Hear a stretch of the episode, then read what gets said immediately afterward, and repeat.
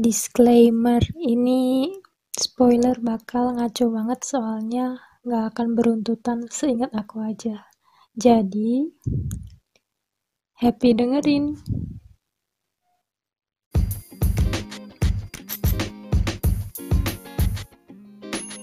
Halo, aku Elsa. Selamat datang di Clancy Podcast. Why Clancy? Because I can spill anything I want. Bye!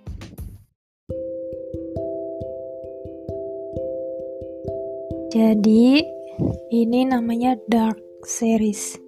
Ini udah ada di Netflix. Kalian bisa nonton di sana. Dark Series ini terdiri dari 3 seasons dan season ketiga langsung tamat. Jadi beneran banget. Ini salah satu series yang bikin aku penasaran banget gimana endingnya. Jadi aku ngabisin 3 hari 3 malam cuma ngabisin 3 season. Sampai habis. Plot awalnya itu dibilangkan misteri dalam tanda kutip anak yang hilang gitu kan. Aduh, itu mind blowing banget dah. Awalnya itu cuma dibilang gitu doang gitu. Nah, oh my god, I'm so nervous to tell you this. Aku pengen spoiler banyak tapi gimana ya? Spoilernya mulai dari season 1. Season 1 itu kita dibawa ke sebuah kota yang entah di mana. Nah, di kota itu ada beberapa keluarga gitu. Jadi ada beberapa keluarga inti, aku sebutin aja ya. Keluarga intinya itu ada keluarga Kahnwald, keluarga Tiedemann, keluarga Nielsen, sama keluarga Doppler. Masing-masing keluarga itu punya anak, suami istri punya anak 2-3 gitulah. Nah, di sini main karakternya itu namanya Jonas Kahnwald. Bapaknya itu namanya Michael Kahnwald, ibunya Hannah Kahnwald. Terus di keluarga Tiedemann itu ada namanya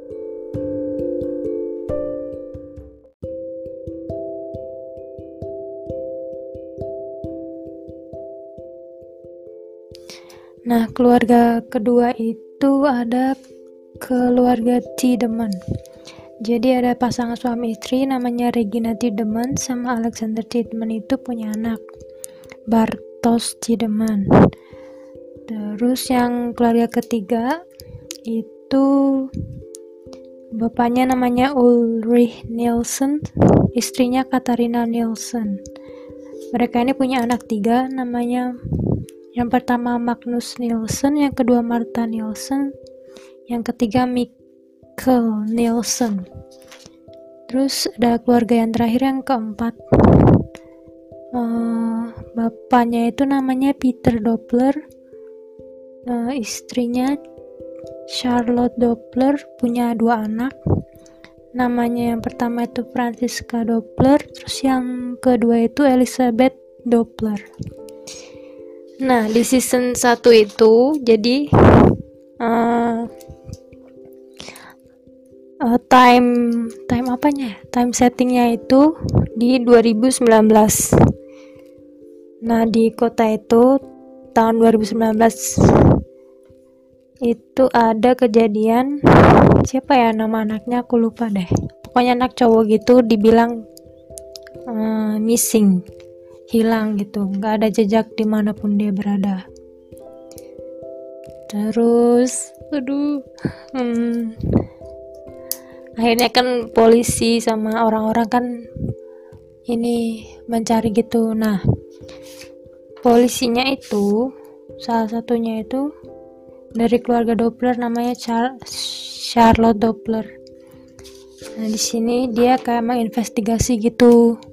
Di sekolah ditanya-tanya kapan terakhir ketemu gitu-gitulah. Anyway, kembali ke anak-anak ini, teman-temannya Jonas.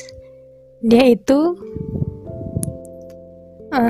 jadi si anak yang hilang ini kayak nyimpen ini loh, narkoba ya apalah gitu ya, di dekat sebuah gua gua di kota itulah ada. Nah, si anak-anak temennya Jonas ini, jadi mereka tuh kan ada berapa tuh? Ada 7 orang ya. Yang pergi ke gua pertama itu 1, 2, 3 kayaknya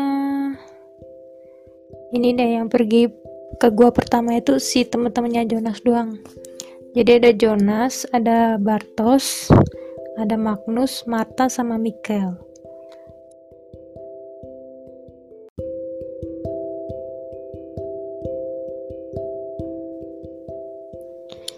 Sampainya tuh teman-teman Jonas ke goa tuh kan, deket goa itu, terus mereka kayak ngambil lah itunya, sabu-sabunya entah narkoba itu.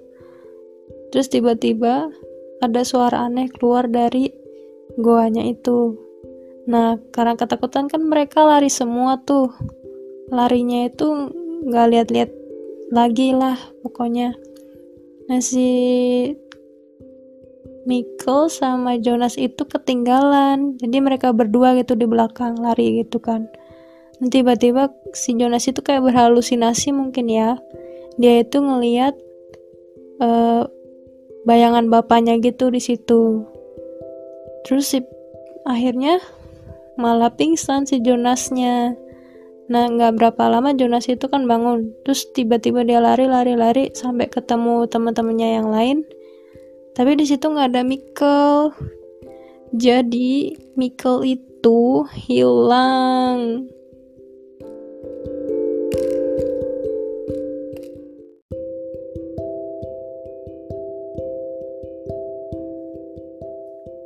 Ya ampun, dari tadi aku ngomong itu gak kerekam dong. Seru banget, cuma 5 menit awal gitu kerekamnya. Ya udah deh. Udah mah, pusing banget jangan jelasinnya. Jadi tadi sampai mana ya? Oke, sampai season 1 yang mereka pergi ke goa itu ya. Setelah itu lama-lama akhirnya kan Jonas mengetahui nih, oh ada yang aneh nih di dalam gua itu kan.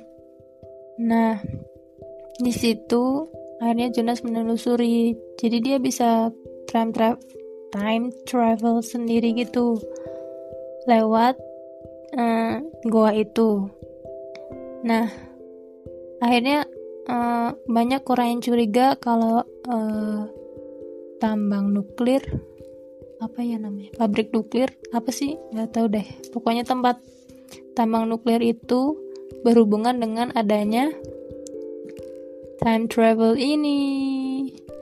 Nah, di situ si Ulrich itu saking ingin menemukan si Mikkel, dia ngikutin ada namanya Helga itu dia tuh udah lama tahu gitu loh kalau misalnya di goa itu bisa jadi pintu untuk ke timeline lain. Di situ akhirnya Ulrich paham nih, kalau gue ngikutin dia dan misalnya menghancurkan apa guys, membunuh si Helga itu, dia bisa menyelamatkan Mikkel.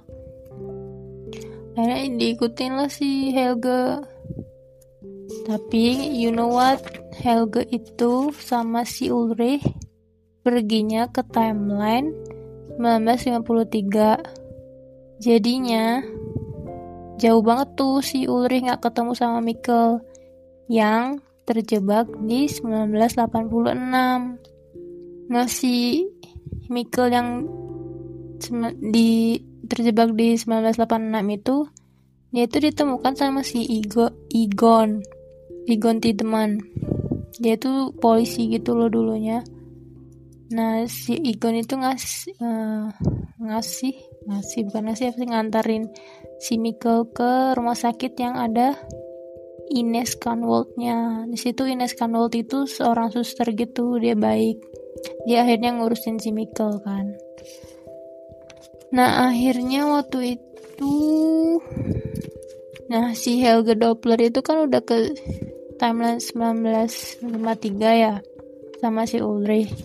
Di situ si Helga juga kan, Helga itu orang agak gimana mentalnya gitu, gak bagus lah. Akhirnya si Ulrich ketemu tuh si Helga, tapi si Helga yang masih kecil. Akhirnya dipukul terus ditonjokin gitu, akhirnya dia luka tuh si Helga yang kecil. Tapi si Helga yang tua gak mati. Nah, waktu di 1953 itu ada kejadian kan, kejadian ditemukan 2 mayat anak-anak di bakal penggalian di tempat bakal akan terjadinya pabrik nuklir gitulah. Nah, itu dicurigain Ulrich adalah pembunuhnya. Akhirnya Ulrich itu ditangkap sama si Egon Tiedemann, tapi Egon Tiedemann-nya yang masih muda, yang versi 1953. Udah deh, yang 2019 itu hancur gitu loh, universe timeline-nya. Yang 2019 itu akhirnya banyak yang mengetahui kalau ada yang namanya mesin waktu. Jadi yang tahu mesin waktu itu berarti Hannah, si anak-anak itu tuh yang teman-temannya si Jonas, terus sama si ibunya, si ibunya Martha, Katharina Nielsen. Si Jonas tua sih, si Jonas dewasa sih yang ngasih tahu tentang mesin waktu itu ke si Hannah. Nah, si Hannah ini dia kan emang dasarnya ngeselin ya, dasar pelakor, nggak ngerti lagi dah gue. Dia itu akhirnya pergi ke timeline 1953 karena dia udah tahu dari sebuah surat kabar yang zaman dulu dia lihat fotonya si Ulrich. Di situ akhirnya dia pergi ke timeline 1953 untuk nyusulin Ulrich gitu loh. Tapi nggak taunya nyampe di situ si Ulrichnya tidak ditolong, cuma ketemu doang gitu loh sama Ulrichnya. Ya udah akhirnya di situ dia malas ini loh, jadi selingkuhannya si Egon Tiedemann. Padahal si Egon Tiedemann-nya itu punya istri namanya Doris Tiedemann. Ya ampun, itu aduh gak ngerti lagi si Hannah itu gimana orangnya. Nah, habis itu kan yang tahu lagi siapa ya? Oh iya, si Katharina Nielsen kan tahu kalau misal mesin waktu itu bisa digunakan gitulah. Ya, aku lupa Katharina itu pakai mesin waktu atau goa ya? Kayaknya dia dari goa deh. Dia dari goa terus buka pintu juga. Nah, dia itu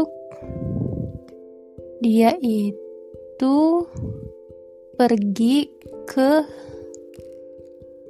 timeline yang 1986.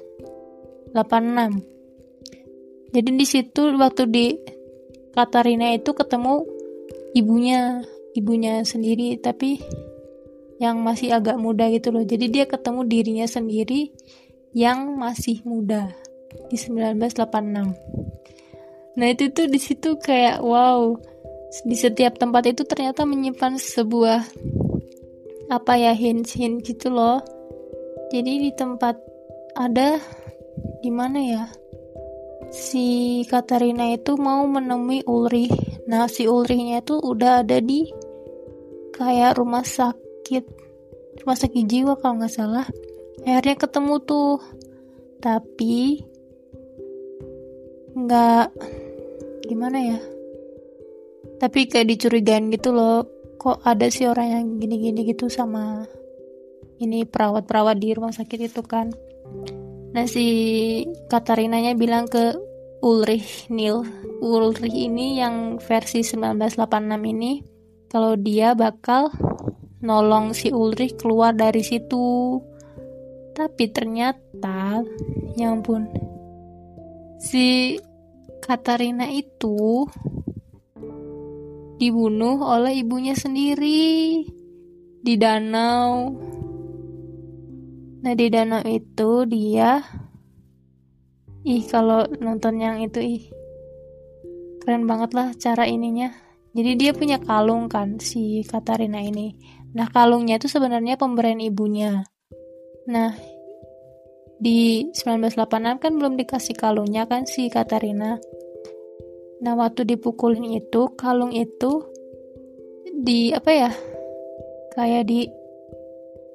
nggak sengaja copot dari lehernya si ibunya Katharina. Katharina abis itu kan. Nah itu tuh plot twist banget, nggak ngerti, muter-muter aja sih ceritanya tentang kalung itu, gimana caranya dia bisa kalung itu bisa nyampe di Martha. Gitulah pokoknya. Habis itu yang kan itu udah mau apokalips tuh. Apokalips itu meledaknya pabrik nuklir itu kan. Terus apa lagi ya? Banyak banget ya di otak aku tapi nggak bisa ngomong. Jadi banyak orang pokoknya curiga lah kenapa kita nggak bisa menyelidikin ke pabrik nuklir itu, ada apa sih yang disimpan di sana gitu kan. Ternyata sebelum apokalips ditemukanlah akhirnya itu kalau di pabrik nuklir itu ada sebuah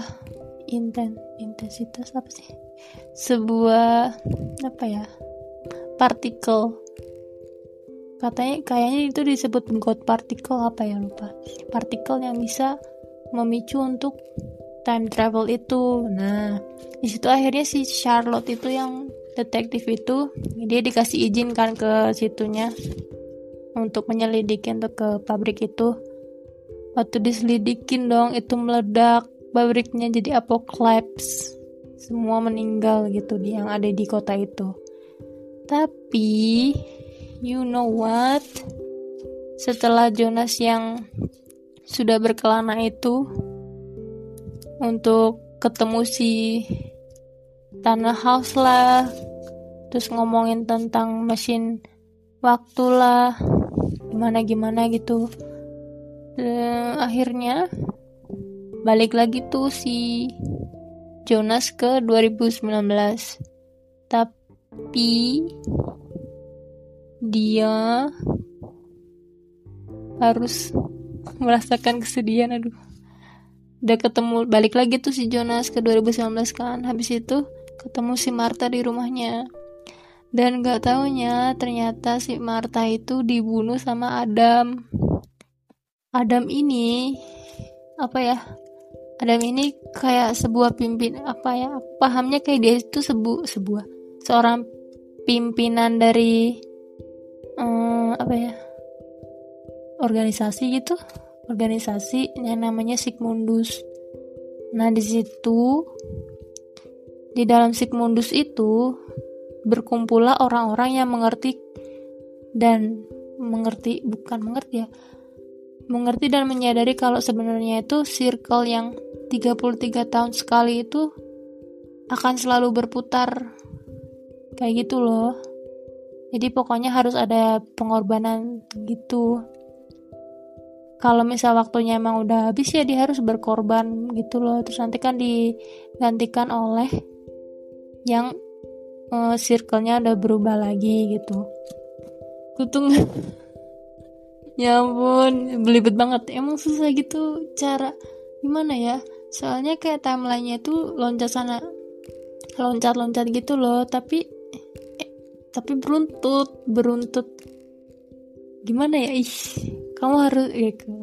Kalian harus kayak mengerti, oh si karakter ini tuh kayak gini, karakter ini itu kayak gini gitu loh. Jadi harus ngerti karakternya tuh emang maunya gimana gitu loh. Spoilernya apa ya, banyak banget dah. Di Sic Mundus kan ada Adam. Terus di yang di season 3 itu adalah, oh iya, endingnya season 2 itu kan si Martha dibunuh tuh sama si Adam. Nah, tiba-tiba Martha dari universe lain datang dong menyelamatkan Adam, menyelamatkan Jonas dari Apocalypse. Boom. Aneh banget Kak sih. Ya udah deh. Habis gitu di season 3 kan berarti alternate universe-nya itu main karakternya kan si Martha ya. Nah, si Jonas kan dibawa ke situ. Akhirnya dia kayak mengeksplor gitu kehidupan si Martha gitu-gitulah. Kan seneng banget lah si Jonas itu tahu kalau Martha itu masih hidup gitu loh. Tapi di universe-nya Martha ini si Jonas kan tidak ada gitu. Nah, ceritanya sih kurang lebih sama kayak season 1-nya gitu loh. Soalnya kayak kebalikan gitu, cuman gak kebalikan banget gitu. Kayak season 1 kan si Ulrich sama si Hannah itu kan ini ya, selingkuh mereka. Nah, di sini tuh si Ulrich itu malah nikah sama Hannah, tapi tetap aja si Ulrichnya tuh selingkuh sama si orang lain, yaitu Charlotte. Sumpah itu, aduh gak ngerti lagi dah. Terus, oh iya si anaknya Charlotte sama Peter kan ada dua, Franciska sama Elisabeth. Kan di season 1 sama season 2 itu Elisabethnya itu yang bisu ya, yang gak bisa ngomong. Nah, yang di season 3 di alternate universe itu Elisabethnya yang bisa ngomong dan Franciskanya yang bisu dong. Terbalik gitu pokoknya. Itu keren banget sih, kayak wow. Tidak menyangka seperti itu. Terus, oh ya tadi kan ada Adam. Adam itu kayak pimpinnya Sic Mundus gitu kan. Nah, kalau di alternate universe-nya gitu ada namanya Eve. Eve itu juga punya kayak organisasi gitu, cuman kalau Adam itu kan ingin mempertahankan siklusnya ya, kalau nggak salah. Ingat, siklus 33 tahun itu. Tapi kalau si Eve ini, Eve itu ingin kayak menghentikan, nggak juga sih, cuman apa ya, cara mereka tuh ingin mempertahankan segala sesuatunya menurut apa yang mereka pahami sendiri gitu loh. Dan di sini muncullah Claudia Tiedemann. Claudia Tiedemann itu adalah penengahnya mereka. Duh, epic banget sih ibu inilah. Tapi apa ya, waktu di universe-nya si Martha aku kayak kok Claudia kayak gini sih, ya gitu deh, ujung-ujungnya sih gini ya, semuanya itu ingin menyelamatkan orang tersayang mereka gitu, ingin melindungi orang tersayang mereka kayak gitu. Cuman pemahaman mereka tuh beda-beda lah gitu. Jadi harus kayak mengorbankan orang lain juga demi apa yang mereka inginkan gitu kan. Pusing gua. Pokoknya keren banget. Terus yang ada namanya karakter kan Mr. Tannhaus itu. Di situ Mr. Tannhaus itu adalah seorang tukang jam. Jadi intinya cuma tukang jam. Nah, dia itu tahu nggak, katanya kan dia nulis buku tuh ceritanya di situ. Dan si Ulrich sempat tuh ketemu si Tannhaus itu. Si Ulrich bilang ini buku dari kamu gitu. Aku yang Terus si Tannhausnya bilang malah ini gak mungkin aku yang nulis, berarti ini bukan aku yang nulis, tapi buku ini akan datang padaku gitu. Dude, how can? Kalau kamu gak nulis terus kenapa buku itu bisa di situ gitu loh. Keren banget itunya, story-nya. Saran aku kalau nonton ini harus kayak merhatiin gitu versi mudanya, versi tuanya dari setiap karakter yang ada di situ. Jadi kalian tahu, oh ini sini gitu. And Adam and Eve, Adam itu sama dengan Jonas, tapi yang udah versi lama, dia udah mengitari cycle itu berapa lama gitu. Dan Eve juga sama saja kayak gitu. Sudah tidak bisa spoiler lagi lah. Pokoknya keren, tapi ada beberapa pertanyaan yang belum terjawab sih. Yang tentang ini, ada namanya siapa nggak tahu, lupa. Kruger apa ya? Si temannya Charlotte itu di kepolisian, dia itu ada matanya kan sakit gitu, entah sakit atau terluka gitu kan. Tapi sampai akhir episode pun season 3 nggak dijawab dong itu kenapa. Ya udah deh, masih misteri. Endingnya bagus kok, happy ending. Happy ending menurut aku ya, cuman nggak tahu kalau kalian nonton.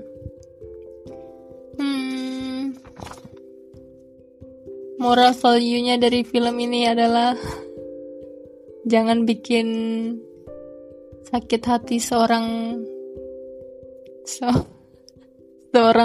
tukang jam, karena tiba-tiba dia akan bisa membuat mesin waktu dan bisa memecah universe. Begitu. Pokoknya ya gitulah. Keren pokoknya, kalian harus nonton. Wajib nonton, nggak wajib nih, cuma ya mungkin kalau selera kalian science fiction yang time traveler gitu, ini worth to watch and recommended. Udahlah, udah ngaco ngomongnya, maju mundur lagi ya udah. Semoga kalian suka. Terima kasih udah dengerin. Bye, see you next time.